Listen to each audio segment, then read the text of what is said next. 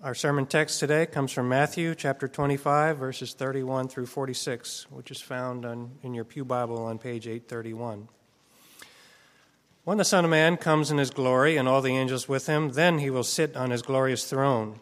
Before him will be gathered all the nations, and he will separate people one from another, as a shepherd separates the sheep from the goats. And he will place the sheep on his right, but the goats on the left. Then the king will say to those on his right, Come, you who are blessed by my Father, and inherit the kingdom prepared for you from the foundation of the world. For I was hungry, and you gave me food. I was thirsty, and you gave me drink. I was a stranger, and you welcomed me. I was naked, and you clothed me. I was sick, and you visited me. I was in prison, and you came to me. Then the righteous will answer him, saying, Lord, when did we see you hungry and feed you, or thirsty and give you drink? And when did we see you a stranger and welcome you, or naked and clothe you? And when did we see you sick or in prison and visit you? And the king will answer them, Truly, I say to you, as you did it to one of the least of these my brothers, you did it to me. Then he will say to those on his left, Depart from me, you cursed, into the eternal fire prepared for the devil and his angels. For I was hungry, and you gave me no food. I was thirsty, and you gave me no drink. I was a stranger, and you did not welcome me, naked, and you did not clothe me, sick and in prison, and you did not visit me. Then they will also answer, saying, Lord, when did we see you hungry, or thirsty, or a stranger, or naked, or sick, or in prison, and did not minister to you? Then he will say to them, saying, Truly I say to you, as you did not do it to one of the least of these, you did not do it to me. Then these will go away into eternal punishment but the righteous into eternal life. The grass withers, the flower fades, but the word of our God will stand forever.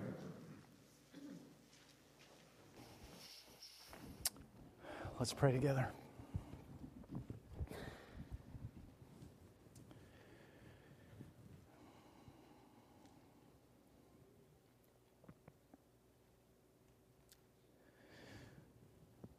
Lord, I'm I'm going to pray uh, very much like I did last week that, that you would so work in these minutes that there would be none here who ever hear you say, Depart from me.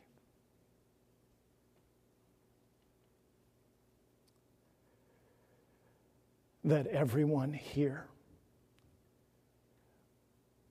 will hear you on that great day say to them, Come, inherit the kingdom prepared for you from the foundation of the world, you who are blessed by my Father. I ask you to do this in the lives of uh, those who are already joined to you as branches into your true vine, and I, I pray for the sanctifying power of these reflections of your glorious future. And for those not yet joined to you, not yet grafted in, I pray that you would work to the end that with saving power, that they might be grafted in on this day and that this would be the day of their salvation. I pray in your name. Amen. Well, friends, uh, by God's grace, we are finishing uh, today our study of uh, Matthew 24 and 25. Uh, we've been in these uh, chapters for a number of weeks, and they represent uh, what's, what's called the Olivet Discourse. It's the fifth and final big block of teaching in Matthew's Gospel. Matthew's Gospel is basically structured around five humongous blocks of teaching. And the last one, the fifth and final block of teaching, is uh, chapters 24 and 25. They're called the Olivet Discourse because if you go back to chapter 24, verse 3, scroll back in your mind about six months. Okay, there was a slight trace of irony there. But you see that the teaching, you can see there that the teaching Jesus offers in these chapters, he offers with, uh, to his disciples while they're on the Mount of Olives. Now, this is a very significant block of teaching because if you think about it, this is the block of teaching that is closest then to Jesus' crucifixion. And so, you know, in the same way that you would in the Gospel of John, pay particular attention to our Lord's teaching in chapters 13 through 17, the upper room discourse. You know, what is it when, when Jesus knows that his crucifixion is uh, in just a matter of hours? What is it that he's emphasizing? What is it that is at the forefront of his mind? And here, what is so interesting is if you take in, you pull back from, from our passage this morning and you think about, okay, what's the panorama been of chapters 24 and 25? What you see is that what has been on Jesus' mind at the climax of his first coming is thoughts about the climax of his second coming. Which is really interesting because you might think, if you were making this up, that you would talk about the second coming after his resurrection.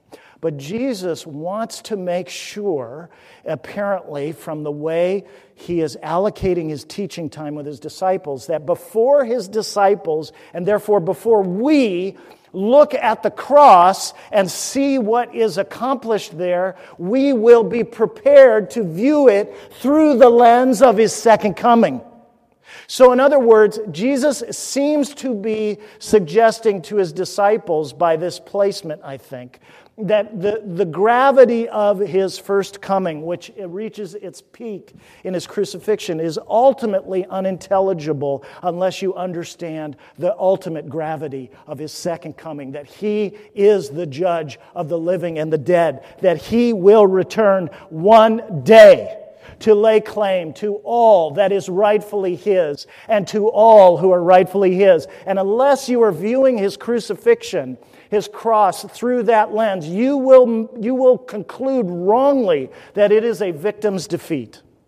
But it is a victor's conquest, and that conquest has consequences for 100% of the population of planet Earth. And so this morning, what I want to do with you is I want us to look at three strands of Jesus' thought about his second coming that are very prominent in this last passage from Matthew 25.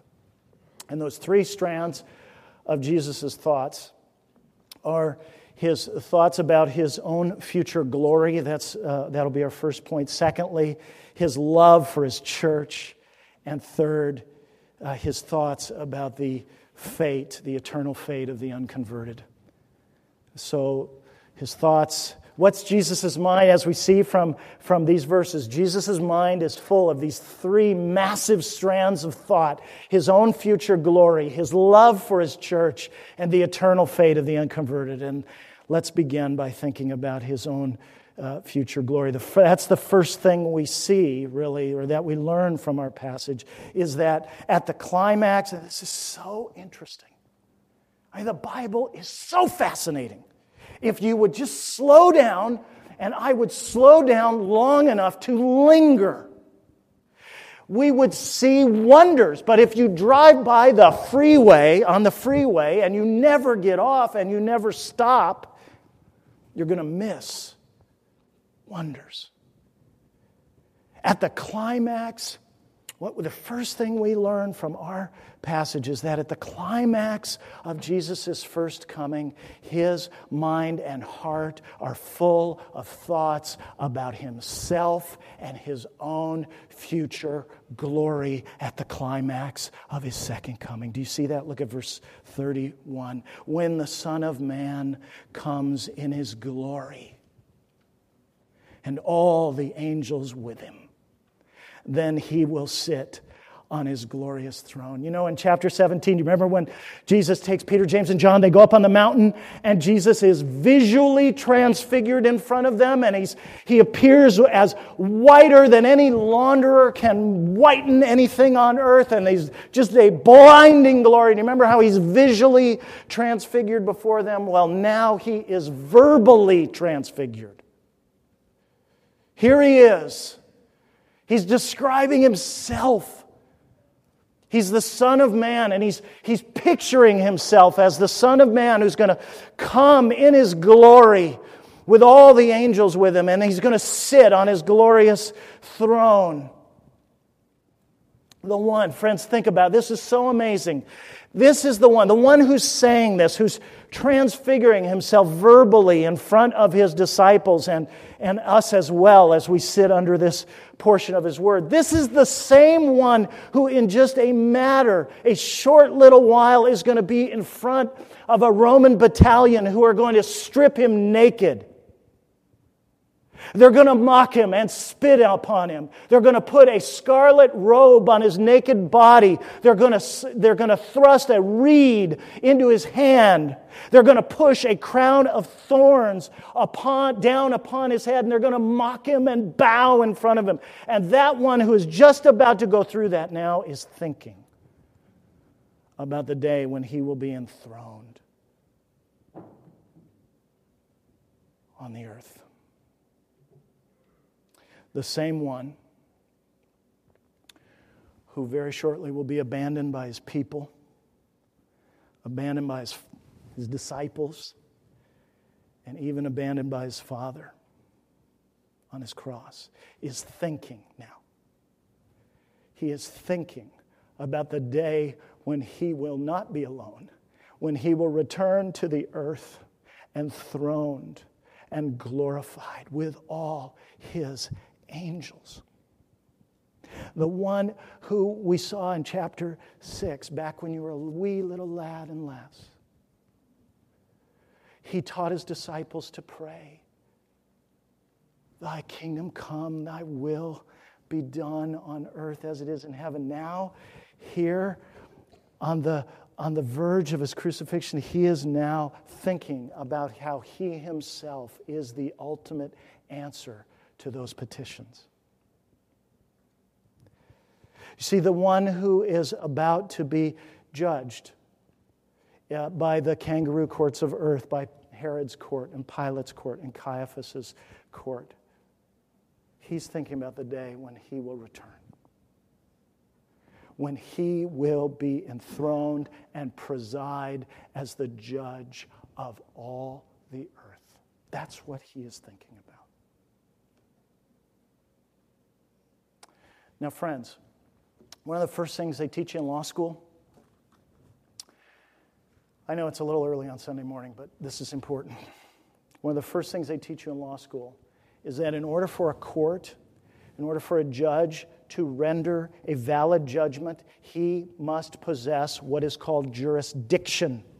And jurisdiction is the power to speak the law and you have to, there are two kinds of jurisdiction. And in order for a, for a court to render a valid judgment, you have to have both kinds of jurisdiction. If you only have one, then you can't render a valid judgment. The first jurisdiction that you must have in order to render a valid judgment is that you must have jurisdiction over the person.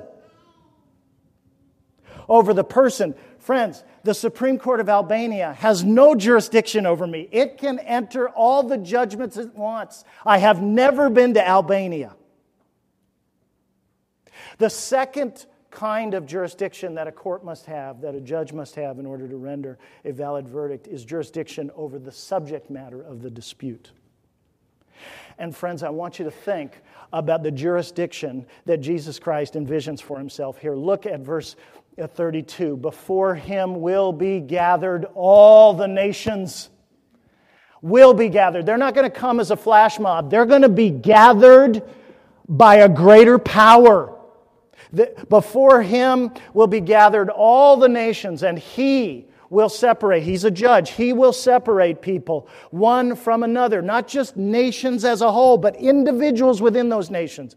All the people he will separate people, one from another, as a shepherd separates the sheep from the goats, and he will place the sheep on his right, but the goats on, on the left. And then, verse 34, the king will say to those on his right. And then he renders a verdict. Friends, what Jesus is envisioning, do you see what he's saying? He's saying that I will, I have authority, I have jurisdiction over all people. I have ju- jurisdiction as judge over all of humanity, and I have jurisdiction over all of eternity. It is I who will render the decisive verdict over every human life that will determine their eternal destiny. This is exactly what God pictured in Daniel 7 with the prophecy of the Son of Man that he showed to the prophet Daniel, the Son of Man who is given dominion by the Ancient of Days, by the Father that all peoples and all languages and all nations may serve him forever. This is the same jurisdiction, the same power and authority as a judge that Jesus celebrates in John chapter 5 when he says, The Father judges no one, but he has given all judgment to the Son. Did you hear that? The Father judges no one, but he has given all judgment to the Son. Jesus is celebrating the Father's grant of jurisdiction to him, universal jurisdiction over all peoples. Why? What's the end of that grant of jurisdiction? That all may honor the Son as they honor the Father. This is, what's this is what is filling Jesus' mind. This is what his mind and heart are full of his future glory, right as he is poised to enter the climax of his first coming. He is full of thoughts, full of thoughts and images of what his glory will be like at the climax of his second coming. It is sobering. And I've wondered a lot. I spent a lot of time this week wondering why is it that Jesus speaks of himself in the third person? Why doesn't he say, When I come in my glory and all the angels with me, then I will sit on my glorious throne? Why doesn't he say that? I mean, to me, that would be the more natural way to express myself. But that's not what Jesus does throughout the whole passage. He speaks of himself in the third person. And I, I wonder why. I, and, and all the commentators I looked at, they're totally silent on the question. I find this frequently that the things that absorb me um, appear to be so trivial to people who actually know what they're talking about that no one even bothers to waste ink on it. But to me, this is important. Because it's not like in the rest of his teaching, Jesus doesn't use the first person pronoun I or my. So why here? And I, and I have a hypothesis, and this is just Mike, but I wonder I wonder whether the closer the Lord Jesus gets to his crucifixion, knowing uh, what that trial is going to be like for him, knowing what he's going to have to endure, I wonder if this is just kind of a window into him holding fast onto the promises of God.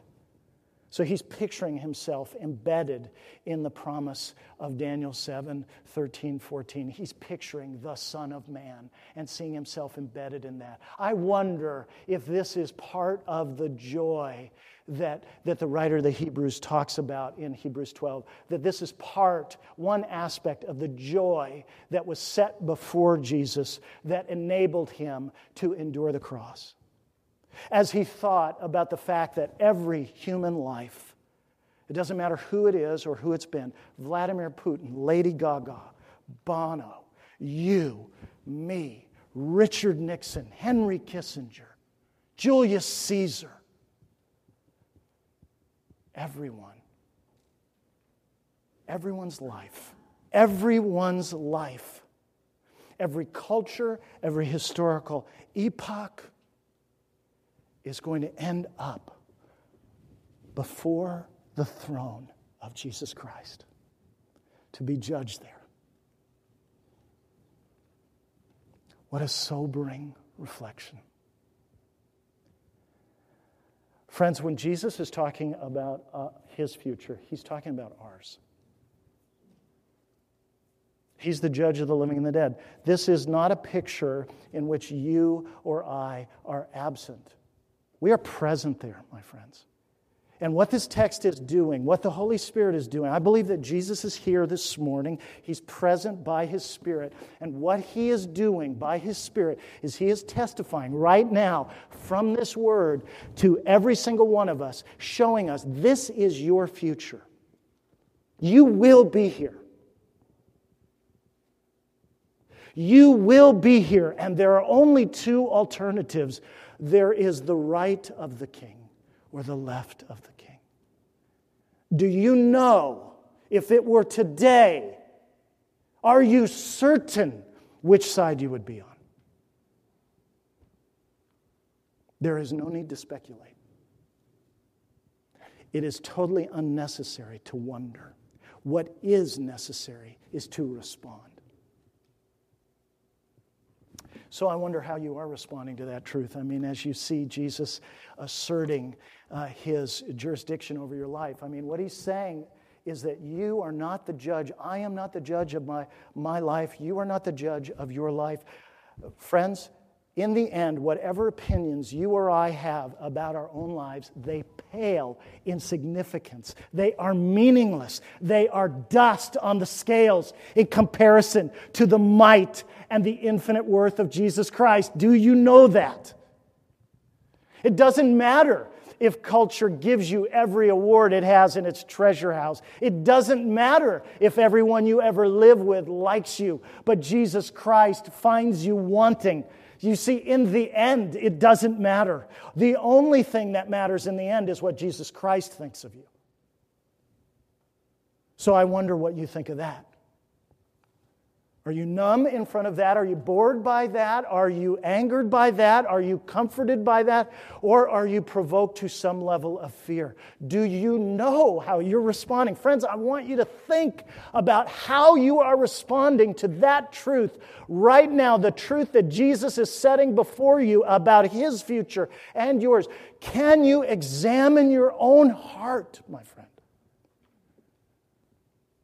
Because if you can't gauge where you are in your response, how will you take refuge? Oh, friends, think about it.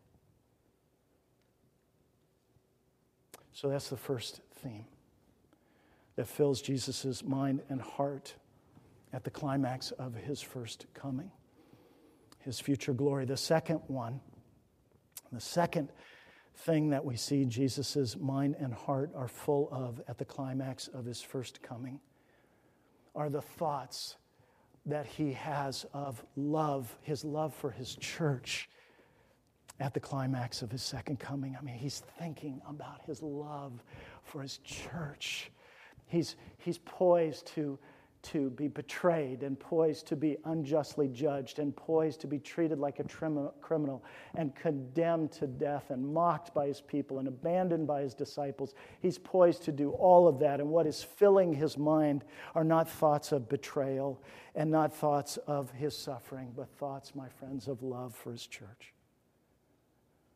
And there are three facets, three beautiful facets of his love for his church that, that he describes um, see, this is not a parable.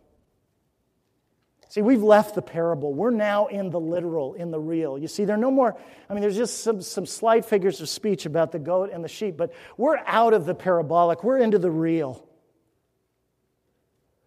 And, and there are three in this real place that Jesus is describing and envisioning about what reality is going to be like at his second coming he is, he is describing his love for his church, and we see it in three ways, three facets. First, his love for his church is the standard by which he will measure all people. Secondly, we see it in his preparation for his church. And third, we see it uh, in his identification with his church. Let's look first at this idea of the standard. Now, this is really important because this passage is so frequently uh, misread.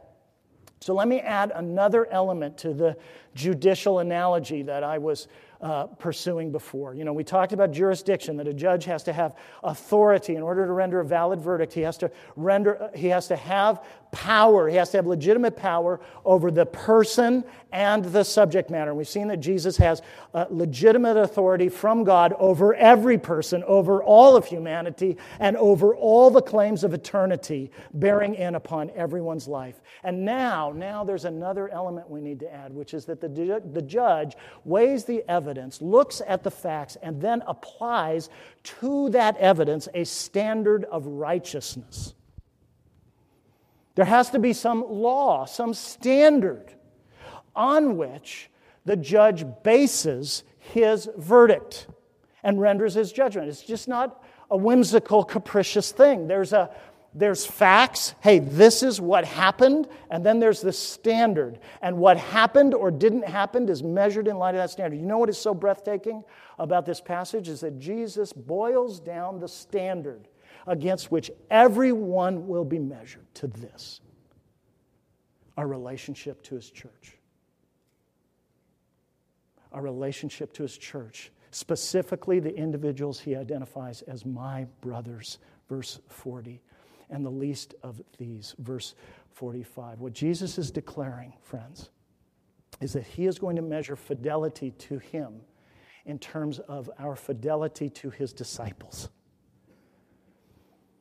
he declares that he will measure the genuineness of our love for him by the deed evidenced genuineness of our love for his brothers and sisters in the church.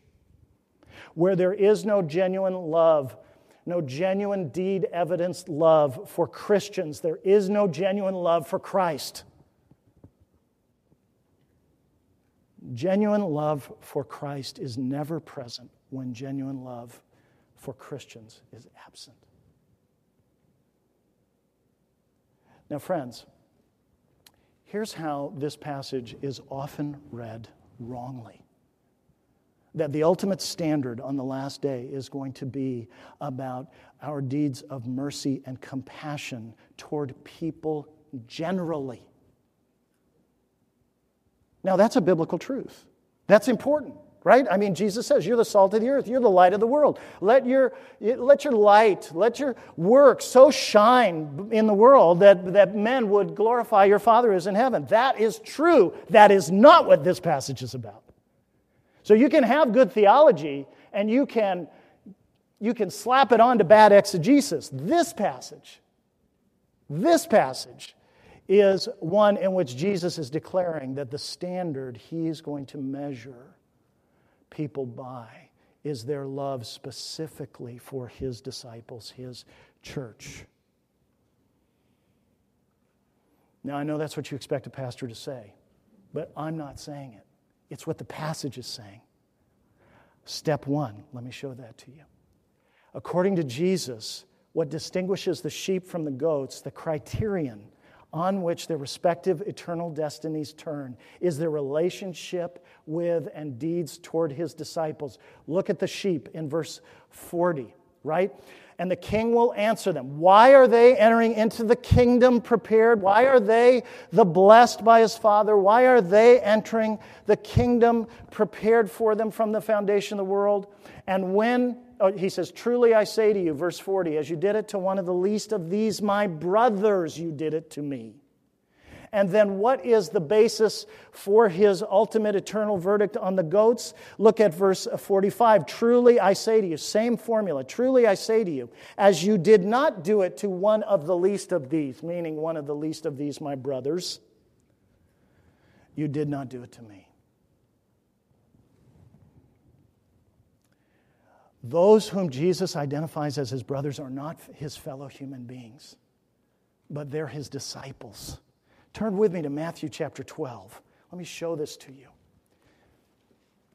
From Matthew chapter 12, and that's on page 818 in your Pew Bible. So you go to Matthew chapter 12, verse 49.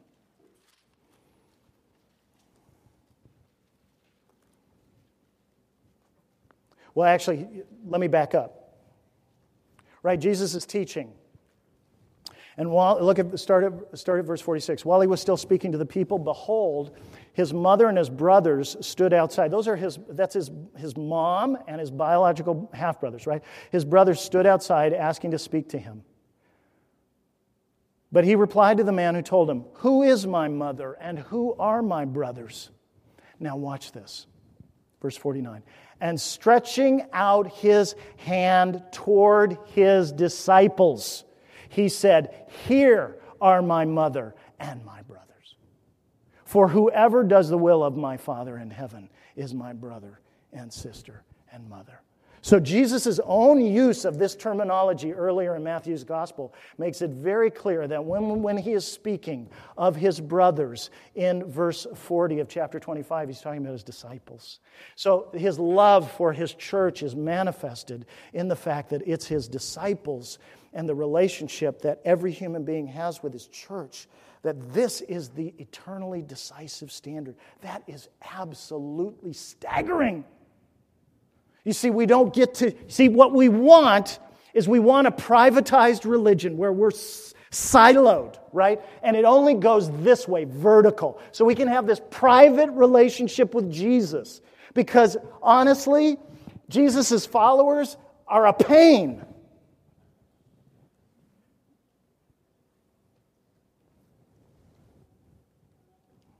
You know, Jesus didn't think that. He didn't think that about you. He didn't think it about me. Friends, unless you think that I'm just loading too much exegetical heft onto this passage, turn with me to 1 John chapter 3. So, so go to uh, page 1022 in your Pew Bible. See, Jesus will not permit a siloed, privatized faith. So look at, the end, look at verse 10, 1 John 3, Verse 10 John, the Apostle John, is describing exactly the same stark divide that Jesus does in Matthew 25. Exactly the same. So, so what I'm trying to show you now is, is, is Jesus is very clearly uh, speaking just about his disciples and the criterion uh, that he's going to measure every life by is our relationship to his disciples, to his church, and that's an expression of his love. And we've seen that when he says, My brothers, he means his disciples. We saw that from Matthew 12. Now look at how John describes exactly the same divide. Look at verse 10. Whoever does, uh, excuse me, by this it is evident who are the children of God and who are the children of the devil. That's about as absolute a divide as you can get, right? Thinking back to, to Genesis 3. Whoever does not practice righteousness is not of God, nor is the one who does not love his brother. Now pick up at verse 14. We know that we have passed out of death into life. Okay, you want to know? How do you know you're a Christian? We know that we have passed out of death into life because we love the brothers. There is no legitimate assurance of salvation unless you love your fellow Christians. Whoever does not love abides in death. Everyone who hates his brother is a murderer, and you know that no murderer has eternal life abiding in him. By this we know love, that he laid down his life for us, and we ought to lay down our lives for the brothers. He's describing exactly what Jesus is picturing in Matthew 25. But if anyone has the world's good, goods and sees his brother in need, yet cl- sees his brother in need, do you see that? And yet closes his heart against him, how does God's love abide in him? See, John is making exactly the same point. So, friends, five deductions, five deductions that flow from this uh, very important point that Jesus is setting before us. Number one, I don't love Jesus unless I love his brothers. That's deduction number one. I don't love Jesus unless I love his brothers. Number two, I don't love Jesus' brothers unless I love his church because, hello, that's where his brothers are gathered. Deduction number three, I don't love his church unless I love the people in the church. Deduction number four, I don't love the people in the church at a general level unless I love specific the specific people in his church. So if I just say, yeah, I love people, that is totally meaningless, right? Because you can pat yourself on the back. It, you know, that works in a silo, it doesn't work in real life. Right? There is no love of people generally that is not ultimately manifesting itself in love of people, particularly and specifically right? And deduction number five I do not love specific people unless I get and stay regularly close enough to them to bear their burdens with them. Bear one another's burdens, Galatians 6 2 says, and thus fulfill the law of Christ, thus fulfill the standard of righteousness. that the judge of the living and the dead is going to apply unless I regularly get and stay close enough to other people, specific people, so that I can close enough to bear their burdens with them, to hear, to hear the groaning of the not yet of the kingdom in their lives, to see close enough to see in their lives the glory of the already of the kingdom in their lives, then I don't love them. It's all just kind of self congratulatory theater. And I have to be close enough. There's another side, right? I don't love them if I'm not close and regularly staying close enough to them to let them bear my burdens. To hear, to get close enough to me to hear the groaning of the not yet of the kingdom coming out of me. To get close enough to me to see the glory of the already of the kingdom in me. Friends, this is not a little point, it is a big point. Do not underestimate Jesus' love for his church. Do not underestimate his love for the people he came into the world to save. Do not underestimate his love for the specific, particular people he purchased with his own blood at the church. Do not disdain his church. Do not disdain his brothers. Do not uh, distance yourself from his brothers. To do so is an eternally, eternally dangerous act.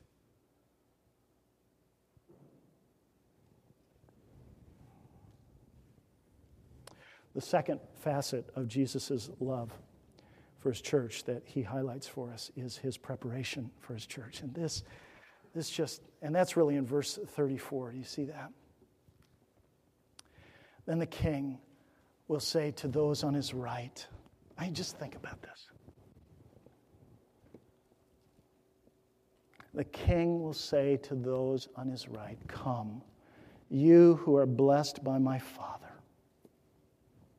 inherit the kingdom prepared for you from the foundation of the world. You see, this is amazing. I mean, think about it. At the climax of his first coming, as he's poised to go to the cross for us, he, he is thinking about the day at the climax of his second coming when he is going to be able to bestow the final crowning blessing that he has he's been waiting for he's thinking about the day that he has been waiting for from all eternity. This is a kingdom this is a reward that he has prepared for his bride with the father from the foundation of the world from before creation. He's but think about it the mind and heart of jesus christ have been full of this thought and this plan, the day when he would be able to look his people in the eye, in his glory, and award to them all the fruits of his victory. He's been looking forward to this day from all eternity past. And it's yet another joy set before him. I think that strengthens him to endure the cross and despise the shame. Don't underestimate the depth of the roots of the love of Jesus Christ for his people. And don't underestimate the infinite reach into the eternity future of Jesus Christ's love for his people. There is a kingdom set before us, my friends, that Jesus will award on that day to all who have loved his appearing. It's a kingdom that he has been preparing, a purpose that he joined from the Father's heart, that he has labored toward through history. That, that he labored for through the prophecies of the Old Testament and in his incarnation and his earthly ministry that he's laboring toward as he intercedes for us at the Father's right hand and that he will consummate when he returns. It is ever on his mind and heart, and with that purpose, he holds his people Do not underestimate this love of Jesus Christ. Do you see why, when you've been a Christian for a while, you look at this kind of heart and you say, why isn't everybody a Christian? Why would anyone think poorly of Jesus Christ? So I ask you, friends, did you come in here thinking poorly of Jesus Christ? Do you find him boring? I mean, ho hum. Oh, friends, do you see? The ho hum is all about you and not about him at all. You want to be loved? You want a romance? You want somebody to know the real you, to give themselves to you freely? You want to be known and you want the opportunity to love someone freely, to give your whole life to them without fearing that they're going to reject you. It's only going to happen in one place. Only one here Jesus Christ. And he stands forth from this word today to call you to himself. Don't walk away from that summons. Look at what he was willing to do to give his life to ransom you. Friends, the third, the third aspect of Jesus' love is his identification with his people. So we measure the magnitude of uh, Jesus' love by, for his church by he makes, his, he makes love for his church the standard by which, uh, the gold standard against which every life is going to be measured. Because if you don't love Jesus' uh, disciples, you don't love him. It's like this barometer of whether or not you're genuinely born of God. If you're in union with Jesus Christ, you're going to love Jesus' brothers. Secondly, he shows us that, that his love the magnitude of his love is measured by the depth of the roots of his preparation for his people and also the reach of the into eternity future the kingdom that he is preparing for his people. But thirdly we see him emphasizing that his the magnitude of his love is measured uh, by his identification with his people. And you notice how, how even Christians are surprised at how identified he is with his people there. You know, when he awards to the, this, this just blew me away right? The righteous are totally blown away by how closely identified Jesus is with uh, his people. Look, that, that's why when he goes through the basis for his judgment for the sheep, starting at verse 35 For I was hungry, and you gave me food. I was thirsty, and you gave me drink. I was a stranger, and you welcomed me. I was naked, and you clothed me. I was sick, and you visited me. I was in prison, and you came to me. Now, now, now the righteous have, there are a couple of options. The righteous at that point could say, That's right, we did. Because we understand, our ecclesiology is really good. We read 1 John 3, we get it. We read Acts 9 when you said to Saul, Saul, Saul, why are you persecuting me? We got that. But look at how they answer. Verse 37 Then the righteous will answer him, saying, Lord, when did we see you hungry and feed you, or thirsty and give you a drink, give you a drink? And when did we see you a stranger and welcome you, or naked and clothe you? And when did we see you sick or in prison and visit you? See, you see, even they are surprised. Even they are in awe of the degree to which Jesus Christ's love compels him and constrains him to identify with his people. You know, there's two things that Jesus makes very shockingly clear about suffering in this passage. The first is, uh, is that um, suffering is going to be the ordinary experience of his people. There's just a lot of suffering there. Do you see that? Just a lot of suffering. It's going to be very ordinary. And it's going to pervade in the lives of his people. So let me put it this way the, the good guys are going to have a lot of hard times. And that suffering is going to pervade every sphere of life. There's going to be financial suffering. There's going to be interpersonal suffering. There's going to be relational suffering. There's going to be physical suffering. There's going to be social suffering. There's going to be legal suffering. That's the first thing he makes clear. Suffering is normal for his people in the age between his first and second comings. The second thing is notice the theme of ownership. He is going to so closely identify himself with every aspect of the suffering of his brothers that he is going to declare on that day. Now, did, did you see this? The first person pronoun, so important. I was hungry. I was thirsty. I was a stranger. I was naked. I was sick. I was in prison. Not I had compassion on you when you were hungry. I had compassion on you when you were thirsty, or a stranger, or naked, or sick, or in prison. No, no, no. Do you see what he's doing? On that last day, my friends, you know, all those, all those promises that he's going to wipe away every tear, those promises from Psalm 56 that God has kept all the tears of his people in his bottle, that he has written down in his book all the wanderings and tossings of his people. Friends, this is the fulfillment of it. Jesus is, so, I mean, what an amazing king. It would be such an amazing king for a king who's, to whom dominion over all people has been given, who sits on his glorious throne, to whom all the nations will be gathered, right? He has universal jurisdiction over all of humanity for all the purposes of eternity. It would be totally amazing if that glorious king would simply lay claim to sufferers as his subjects. Say, yeah, those are mine. That would be amazing. But Jesus goes way beyond that here.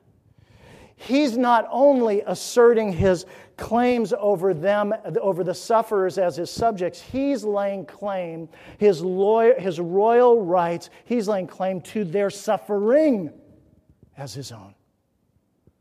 What a span his throne covers, right? The King of glory identifying so completely with the hunger and the thirst and the estrangement and the isolation and the nakedness and the sickness and the imprisonment of his people. There is nothing that he is not king, nothing that he is not king over. No one. There is no sphere of experience in which his kingship is not glorious relevant. This is an amazing king. This is a strong king and a soft king. This is a safe king, and in many ways, a very risky king because you see what he's doing. He's laying claim to every distress of his people. He's not shunning the distress of his people, he's entering it from the inside and owning it. Now, what kind of a king would do that? Here we go again, right? Why would you stand afar off from Jesus Christ?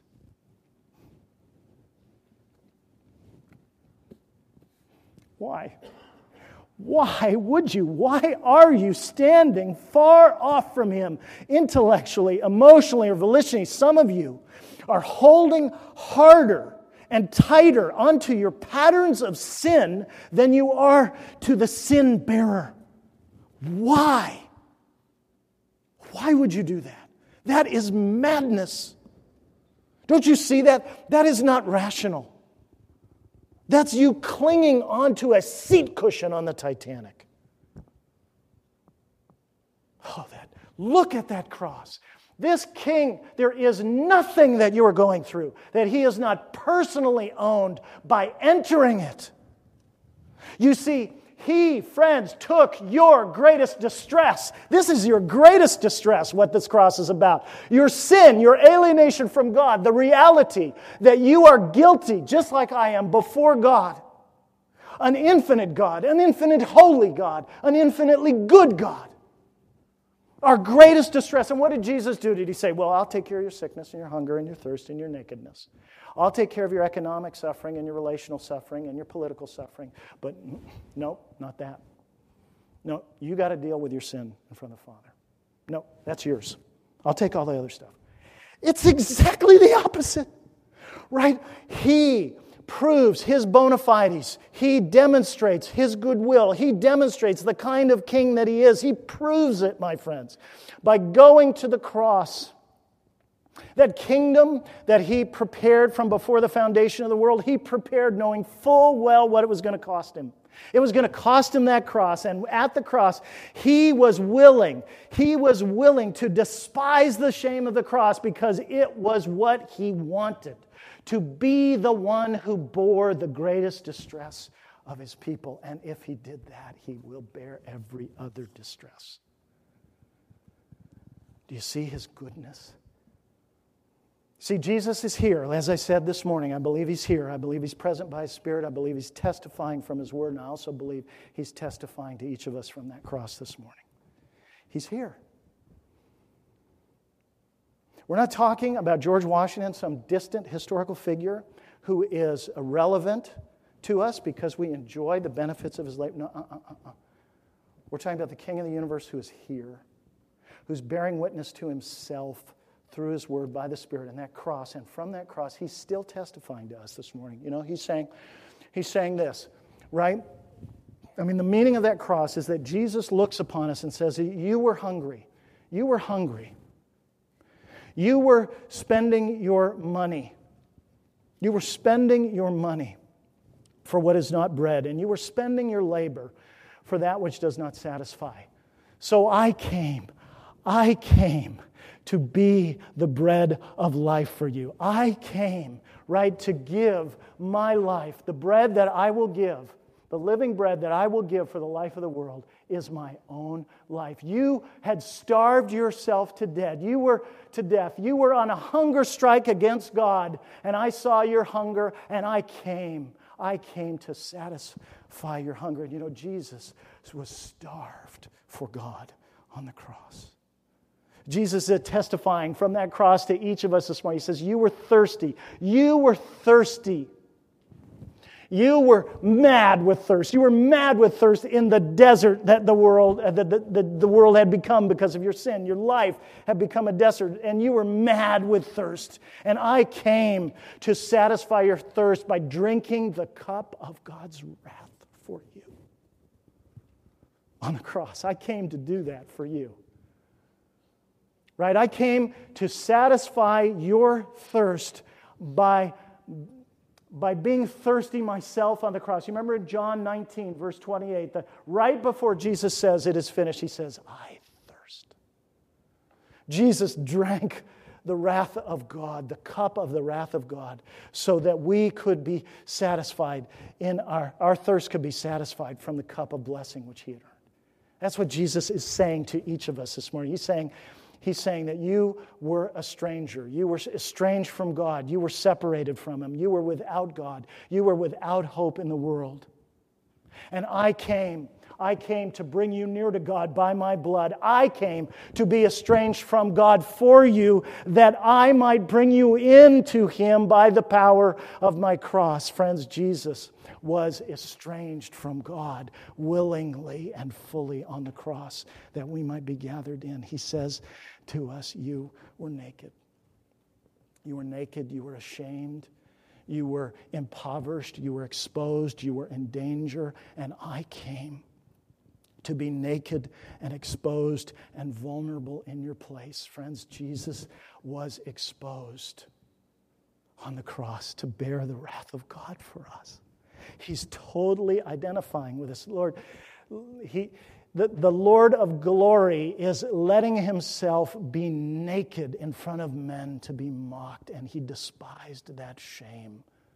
And he was naked on the cross, was willing to be disrobed of all his glory and his rightful entitlements so that you and I could be clothed in his righteousness, friends. That's the identification that Jesus is working out. And the same with our sickness and our imprisonment and our captivity to sin. He took our illnesses, He bore our infirmities. We are healed with His wounds, my friends. He's so closely identifying. He makes Himself the captive of our sin that we might go free. So, friends, that's the identification of Jesus and His love with His people.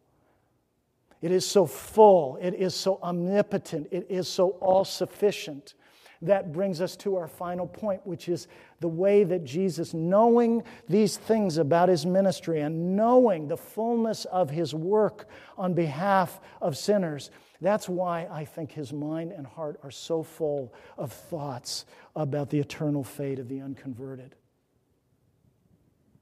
And they are full, very vividly full as he considers the judgment that he's about to endure, he is thinking about the judgment he's going to render one day. And friends, he's, this is so important.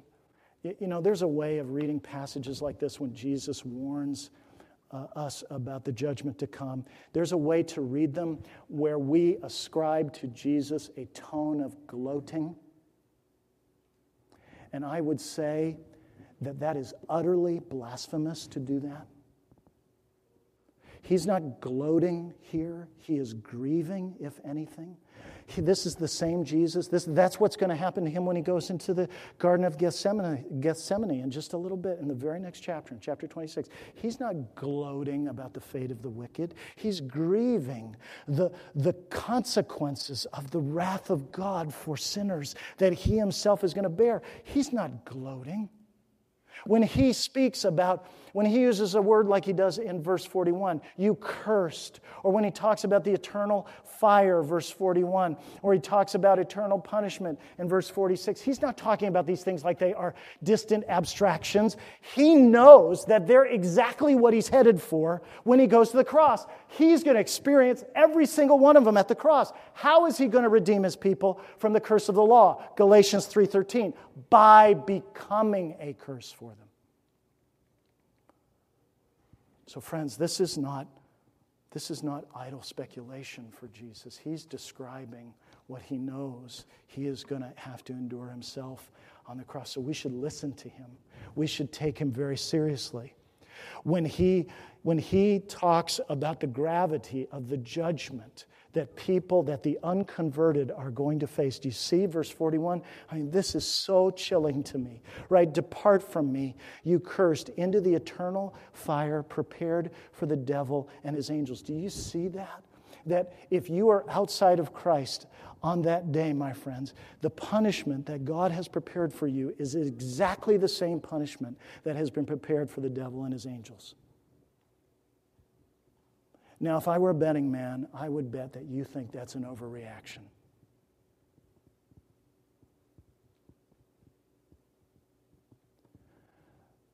But you're not God.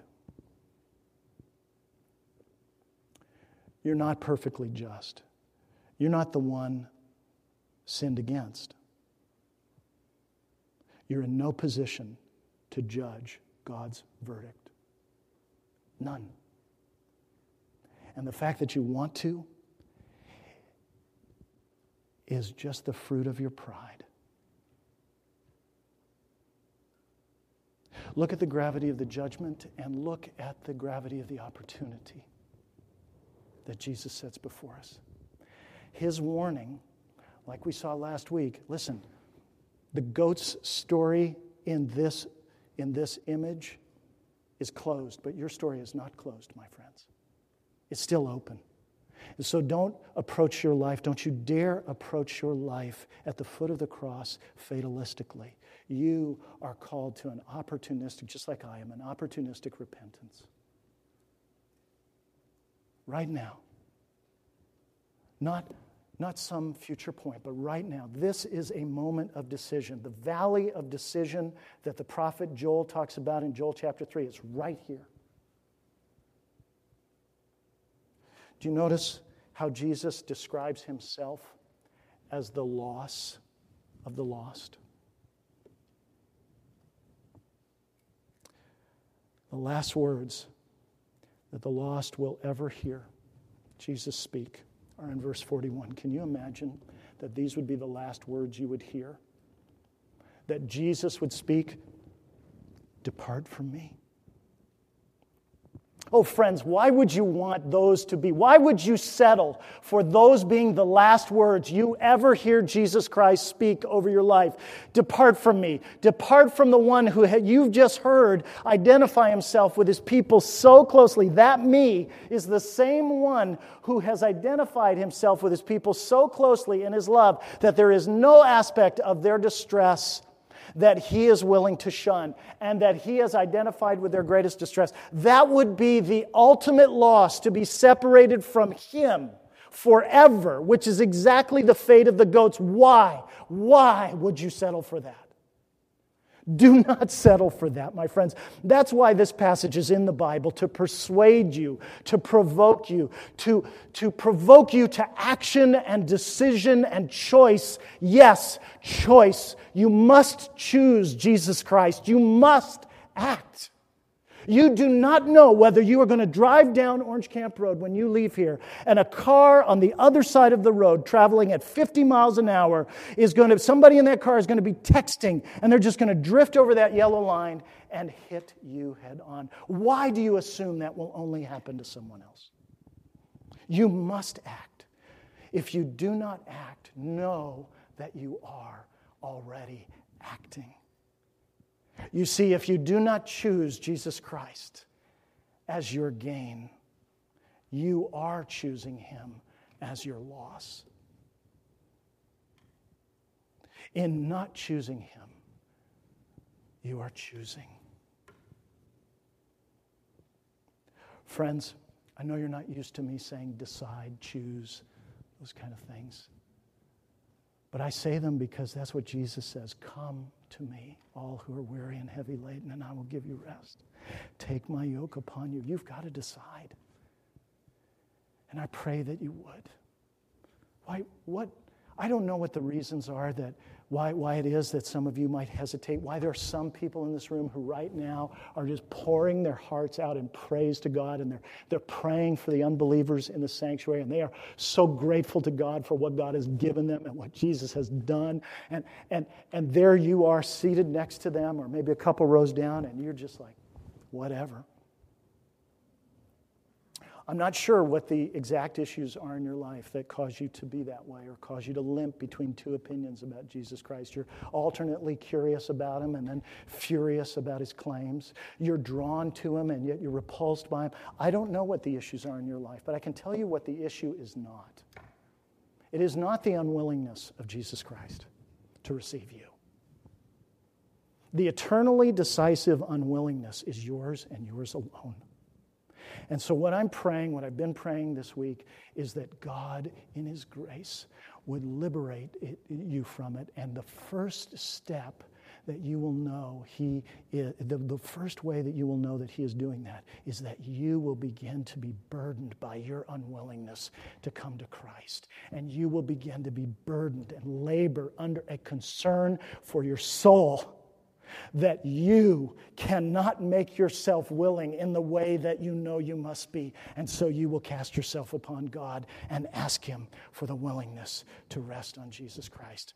And so I'm going to pray for you right now to that end. Let's pray.